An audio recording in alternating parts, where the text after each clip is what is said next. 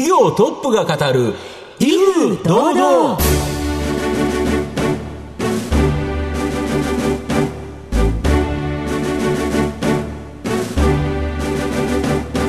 毎度相場の福の神こと藤本信之です。アシスタントの飯村美希です。この番組は巷で話題の気になる企業トップをお招きして、番組の指揮者的役割である藤本信之さんが独特のタクトさばきでゲストの人となりを楽しく奏でて紹介していく企業情報番組です。今週もどうぞよろしくお願いいたします。今回も大変素敵なゲストをお招きしておりますので、どうぞ最後までお楽しみください。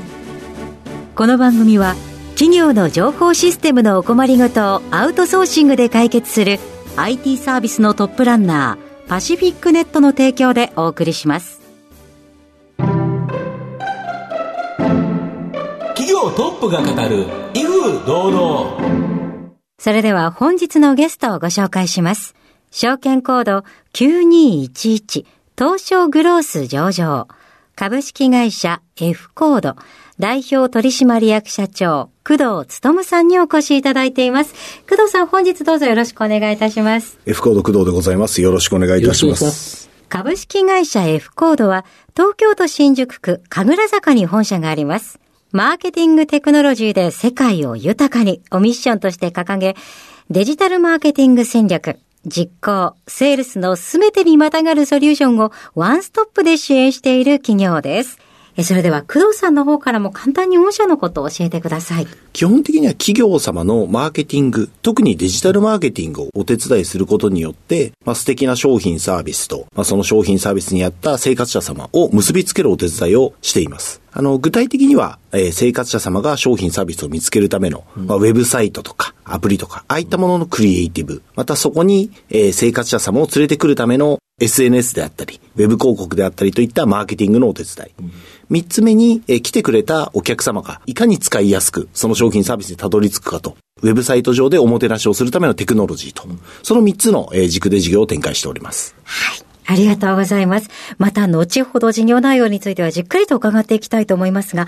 まずは工藤さんの自己紹介を兼ねましてしばし質問にお付き合いいただければと思いますので、どうぞよろしくお願いいたします。では工藤さん、生年月日を教えてください。えー、せんきゅうひゃくはちじゅうさんねんしちがつよっかです。はい、現在おいくつでしょうか。えー、よんじゅっさいです。子供の頃はご自身ではどのようなお子さんだったと思われますか。一人で結構家で本を読んでるような子だったと、えー、両親から聞いてます。何系のご本がお好きでしたか？あの、理系の本が、特にサイエンス系の本が好きでしたね。あ、そうでしたか。はい、そうなりますと、あの、もう、進学先とかも理系で進まれたんですか？外交官になりたいっていう、あの、思いを持ったので、はい、あの、受験は文系側で、はい。外交官になりたいというのは、はい、きっかけがあったのでしょうか？まあ、日本の良さを生かしながら、まあ、世界にもうちょっといいことができたらいいな、という時に、まあ、その時思いついたのが、まあ、外交官だったという感じでございます。はい、その外交官から気持ちを別のところにシフトしたというのはきっかけはあるんですか？あの、中学や高校やあと大学の先輩で結構官僚の道に進まれている方多かったので、はい、大学に入った後にまあいろんな先輩のお話あの聞かせていただいて、活躍するまでにまあすごく長いこう時間もかかるなと。それであればまあもともとやりたいことを実現するためにまあ自分でビジネスを始めた方が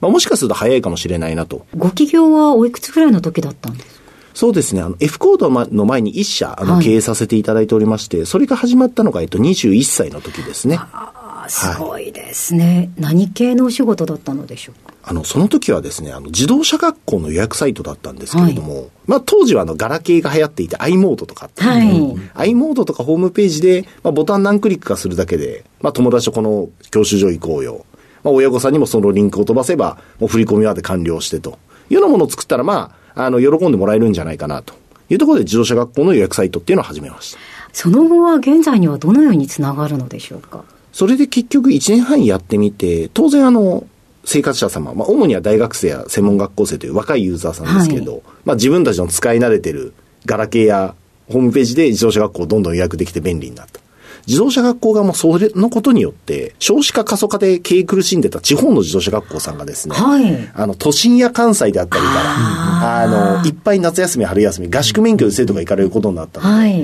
結構自動車学校さん側もまあ収益が立ち、うん、さらにこうウェブで予約するのでそのまま予約と同時に先生のアサインであったり、うん、使用車両のアサインであったりとも完了するということで、はい、まあ、売り上げ上がるしまあなんか手間減るっていう、はい、あこういうふうにやっぱりデジタル使うと、まあ、生活者もの方も便利できるし、まあ、企業側も豊かにできるんだなと。じゃあこれをいろんな産業に広めようというところで、ちょうどこの最初の自動車学校のビジネスがまあ区切りついたので、まあ、当時 ディーエックス って言葉はないですけれども、今でいうところの ディーエックス を広めるために F コードを創業したと。そんな流れになってます。はい。この F コードに関しましても、その事業内容というのはそこを基盤にしてやられていらっしゃったのでしょうか。ちょうどそのウェブ使ってなんか儲かることできないかなと、うんうん、いろんな業界の方が思い始めていたあの時期だったので、それをいわゆるコンサルティングであったり自宅開発という形でお手伝いしたのが F コードの始まりになります。そこからいろんな会社様をお手伝いする中で、あの我々の基幹ビジネスにつながっていくんですけども、やっぱりウェブサイトの使い勝手が良くないと、うん、何してもやっぱりお客さん帰っちゃうと。この使い勝手良くするってところがキーポイントなんだなというところで、そこのソフトウェアを作って、それがまあいろんなお客様にあのお買い上げいただけることになって、まあそこから少しずつあの会社が成長していった、そんな流れになってます。えー、受託から、そして自社製品を開発、えー、そして現在上場ということですけれども、振り返ってみてお気持ちいかがでしょうか。あの、もともと上場を意識したのは、その自社製品を、まあ、うん、アジア各国で販売させていただいている中で、うん、やはりまあ当然あの海外の企業様ともそうすると競合していくんですよね、うんうんうん、そうなってくるとやはり欧米の会社様、中国の会社様、非常に豊富な軍資金と組織面と、まあ、持たれている中で戦っている中で、プライベートカンパニーだとちょっと立ち打ちできないなと。なのでまずは上場して、まあ、社会の好機となって、まあ、えー、資金的にも組織的にも大きくなって、また世界中にインパクトを出せるような会社になりたいなというようなところから上場を意識し始めたので、まあ、今はまだなんかその一歩目にようやく立てたかなというような感じかと思います。はい。ありがとうございます。さて、ここまでたどり着いてまいりました。皆さん、どのように伝わりましたでしょうか。後半では株式会社 F コードについてじっくりと伺います。企業トップが語る威風堂々。では後半です。藤本さんのタクトがどう冴え渡るのか、ゲストの工藤さんとの共演をお楽しみください。まあ、御社はこのデジタルマーケティングの戦略、実行、セールス、すべてにまたがるソリューションを提供しているということなんですけど、その中でもウェブ接客というのとフォーム最適化、まあ、これが主力製品ということなんですけど、まずこのウェブ接客、どんなものになるんですか？最近ほとんどの人スマートフォンで見ますので、はいはい、スマホで見ますよね、はい、自分の欲しい商品や情報をすぐ見つかんないんですよね、うんうん、でも一方でお店に行くと、うんうん、店員さんに何個か、うん、あのどんなものが欲しいんですか、うんうん、こんな感じですお答えすれば、うん、すぐいい商品出してもらえるじゃないですか。ああ、まあ確かにあってくれそうなやつは、はいはい、まさにその店員さんのおもてなしを、うん、まあウェブサイトであったり、うんうん、まあ ライン であったりインスタグラムであったり、うんうん、というところで実現しようというのはこの商品でございまして、うん、基本的にはその方の求めていることであったり、うんうん、過去何買ったのかとか、うん、今何見てるのかとかいう情報に合わせて、その方に合った情報、うん、キャンペーン、商品、うん、そういったものをこちら側から、うん、えー、お知らせできるというようなおもてなしソリューションになってます。単一的にお客さんが勝手に探していくんではなくて、はい、おすすめしてくれるというイメージ感ですか。まあ、スマートフォンの小さい画面で、しかも最近はそのご高齢の方であったりも、うん、ウェブサイトをいいショッピングすることも多いですから、うんうん、そうですね、まあ、自分で全部探せっていうのはやっぱりまあちょっと無理があるんですよね。難しいですよね、あれはあれで、うん、なのでやはり小売りの店舗における店員さんの役割っていうのがしっかりウェブサイト上にもないと、うん、まあそのあまねく老若男女の皆様に気持ちよくお買い上げいただくことはできないと、うん、そこを解決できるソリューションなんじゃないかというふうに思ってます、うん、なので基本的にはお客様の数が増える、うん、つまり買ってくれる方の数が増えるか、うん、または一人当たりの買ってくれる金額が増えるか、うん、金額が増えるかどっちかですもんね、はい、そういった効果があの導入企業様には出ていますね、うん、なるほど。あともう一つはですね、フォーム最適化、これがですね、もう一つの主力製品ということなんですけど、フォーム最適化ってどういうことなんですか？これはもう商品買うときも、例えば不動産の内覧申し込みするときも、それこそ証券口座開設するときも、まあ、莫大な個人情報を入力させられるわけですね。まあ、証券会社の場合は、個人情報がもうものすごくややこしいんで、はい、法律決まっちゃってますからね。そうなんです。うん、あれを一個一個住所、全角かな、うん、で、全角かなで入力してみたら半角ですよとエラーが出て、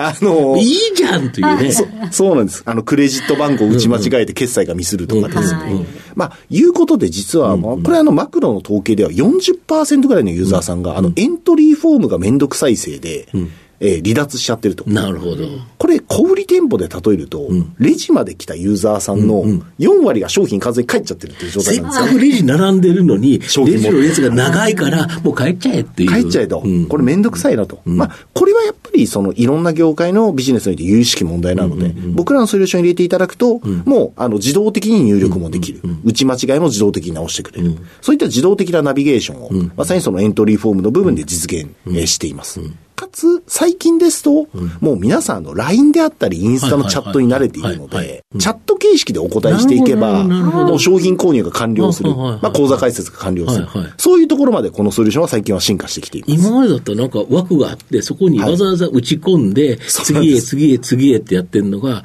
いわゆる ライン のようにチャットボットのように、まあ、向こうからなんか聞かれると答える聞かれる答えるこれを入れていけばあ全部答えちゃったという形になるということですか。おっしゃる通りです。これ気が楽ですよね。このスマートフォンで、うん、この一個一個カーソルに合わせるだけでも結構お手間ですから。確かにもうあのチャットが立ち上がってそこでご年齢は、はい、ご職業は、はい、住所は、はい、もうそれをポチポチポチポチ打っていけば完了するだけなので、はいはいはい、これは相当スマホユーザーさんのストレスの軽減につながっていらっしゃるんじゃないかなというふうに考えています。で御社のサービスいろんな企業に使っていただいていると思うんですけどどんな企業にどれぐらいの数利用されてるんですか。現在あの、はい、もう毎月継続的にお付き合いいただいている会社様だけで大体にせんごひゃくしゃ程度、えー、ご利用いただいておりまして、うん、産業でいきますと当然、うん、e コマース小売ですね、それから、えー、旅行業、はい、例えば航空会社様宿泊施設様、はいはいえー、旅行代理店様、はい次にいわゆるファイナンスセクターですけれども、はいはい、銀行様、はい、証券様、はい、各種保険会社様、はいはい、このみっつが、うんえー、それなりに大きく、うん、加えて最近は教育産業であったり、はい、美容サロンの予約であったり、はいはいはいはい、不動産会社の内覧予約であったり、うんはいはい、人材会社の登録だったり、うんはいはい、比較的あまねくウェブ上で個人情報を獲得されたいという産業にあの使っていただいてますね。なるほど。まあ今ネットで、まあパソコンもそうですし、はい、特にスマホで様々な情報を入力して、まあ企業はそれを元にマーケティングする。これ基本ですもんね。はい、そうですね。だからそこにせっかく広告とかすごいお金かけて人を寄せてるのに、はい、そこで離脱されちゃったらたまったもんじゃないと。そうですね。うん、まあ文字通り広告費のよんわりがレジの前で帰っちゃったら無駄になっちゃいますからね、うんうん、そういう意味で我々の製品をお使いいただくと、まあ、そこの効率が上がるよねということになってるかと思います。で御社のサービスっていっかい導入されると基本的には月額で料金が発生して企業から御社に振り込まれるということですよね。そうですね。でそうすると解約率は低ければ基本的には積み上がっていくということですか。なので結果として、うん、あのもう実際いっかいご導入いただくと、うんうんまあ、ユーザーさんにとって便利になると、はい、便利になったものをやっぱりやめようという会社なんて少ないですし、うんうん、もう一つは先ほどの通りそのユーザーさんが何を求めていて、うんうんえー、どんな商品をレコメンドしたら買ってくれたのかっていうデータもどんどん溜まってきますの で,、うんうんうん、ですね、どんどん優秀になってきますよね。ウェブ接客がおっしゃる通りなんです。どんどんどんどん学習して賢くなっていくので、はいそういう意味でもあの途中でやっぱやめたっていうお客様は、うんうんうん、あのそんなに多くないです、うん、あの結果としてあの今我々の売上のもうきゅうわりぐらいが、うん、あのもうずっと毎月のストック売上になっているので、うんうん、そういう意味ではあの安定的な収益構造になっているのはいいことかなと思います、うん、なるほど。で御社にせんにじゅういちねんのじゅうにがつに、まあ、新規上場されてるんですけど、はい、このにねん少しの間にじゅっしゃも エムアンドエー を行っていわゆる非連続的な成長ガスッと成長するこれを行ってるんですけど、はい、この狙いって何ですか。ここでグループにあのご参画いただいた会社様の中には、うん、例えば今一番伸びているあの エスエヌエスエスエヌエス のマーケティングに長けている会社様であったりですとか、はいはいまあ、大手企業様の、うんえー、いわゆるこう、えー、ブランディングクリエイティブにすごく優れた会社様であったりですとか、はいはいはい、というのが、えっと、ジョインしてくれています、うんうん、で我々もともとこのウェブ接客であったり、うん、エントリーフォームでお客様のウェブサイトを便利にするというところは、えー、強みとしてあったんですけれども、はい、そもそもの企業様のクリエイティブのところ、はい、エスエヌエス でどのようにこう話題になっていくかというような分で今までやっぱりタッチできていなかったと、うんうんうん、一方でマーケティングテクノロジーで世界を豊かにというのを実現するためにはやっぱりえかっこいいブランディングクリエイティブも大事、えお客様をえ呼び込んでくるためのえマーケティングも大事で、基本的にはもう我々のクライアントである企業のデジタルマーケティング部にお買い上げいただけるサービス群というものを、まあ我々グループの中で一気通貫して持っていくことが結局クライアント様にとっても F コードグループ一社に発注すれば全部やってもらえることになるので、そういった構造を実現したくてあの エムアンドエー を今繰り返させていただいてます。なるほど、まあ、お客様に提供するサービスの幅を広げると、はい、全部自社開発でやってたらさすがに時間がかかっちゃうということですか。そうですね、まさにあの本当にそういう意味では、うん、あの時間を、うん、えー、エムアンドエー によって短縮したということが一つ、うん、あともう一つは、うん、結局各社様、うん、その領域ではまあ随一の、うん、えー、実力を持たれるような会社様に今ご参加いただいて、うん、かつ我々ほとんどが、うん、その会社様をご創業されたファウンダー様や経営陣ごとジョインしてくれています。なるほど、うんうん、そうすると大手企業が喉から手が出るほど欲しいような経営人材、企業家人材、うんうんうん、ああいった方々が今グループ内に、まあ、何社分もいてくれると、うんうんうん、こうなってくると今後の、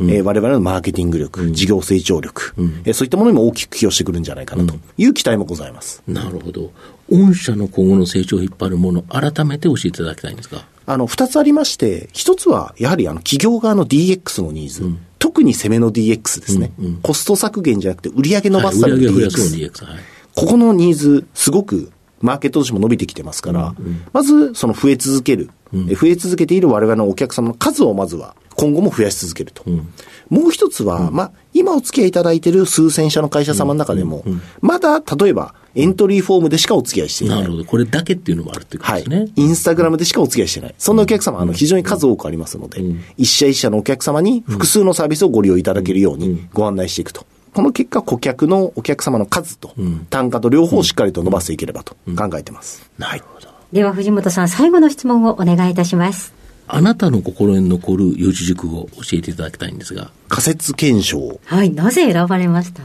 まあ、まずはやっぱり自分の頭で仮説を立てる、うん、こういうマーケットってこういう課題があるんじゃないかなとか、うん、こういう会社を エムアンドエー させていただくと自社の、うん、えー、成長につながるんじゃないかなと、うん、やっぱり自分の頭で仮説を立てるということはまずは一個大事にしています、うん、一方でやっぱりそのやってみてうまくいくこと、うん、うまくいかないことありますから。ありますよね、当然、はい、うん、実際に立てた仮説を実行した後に検証して、うん、必要があれば修正していくと、うんうんうん、これをしっかり繰り返していけば、うんうん、まあ、どれだけ時間がかかるかはあの分からないんですけれども、うん、まあ、必ず自分たちの目指した場所にちょっとずつ自分の頭で仮説立てて試行錯誤していけばたどり着くというふうに思っているので、うん、まあ、この仮説検証っていうのは一つ会社としても大事にしています、うん、なるほど。改めまして本日のゲストは証券コードきゅうにいちいち東証グロース上場株式会社 F コード代表取締役社長工藤勉さんでした。工藤さん、ありがとうございました。ありがとうございました。どうもありがとうございました。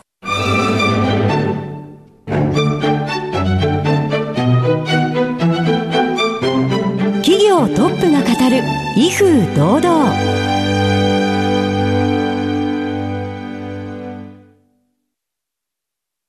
企業の情報システムのお困りごとをアウトソーシングで解決する アイティー サービスのトップランナー。東証スタンダード証券コードさんぜろにいちパシフィックネットは、パソコンの導入、運用管理、クラウドサービスからデータ消去、適正処理までサブスクリプションで企業の アイティー 部門を強力にバックアップする信頼のパートナーです。取引実績いちまんごせんしゃ以上。東証スタンダード証券コードさんぜろにいちパシフィックネットにご注目ください。お送りしてきました企業トップが語る威風堂々、そろそろお別れのお時間です。今日のゲストは株式会社 F コード代表取締役社長工藤勉さんでした。そして工藤さんの選ばれました四字熟語は仮説検証でございました。えー、それではここまでのお相手は藤本信之と飯村美希でお送りしました。次回のこの時間まで、ほなさいなら。この番組は企業の情報システムのお困りごとをアウトソーシングで解決する アイティー サービスのトップランナーパシフィックネットの提供でお送りしました。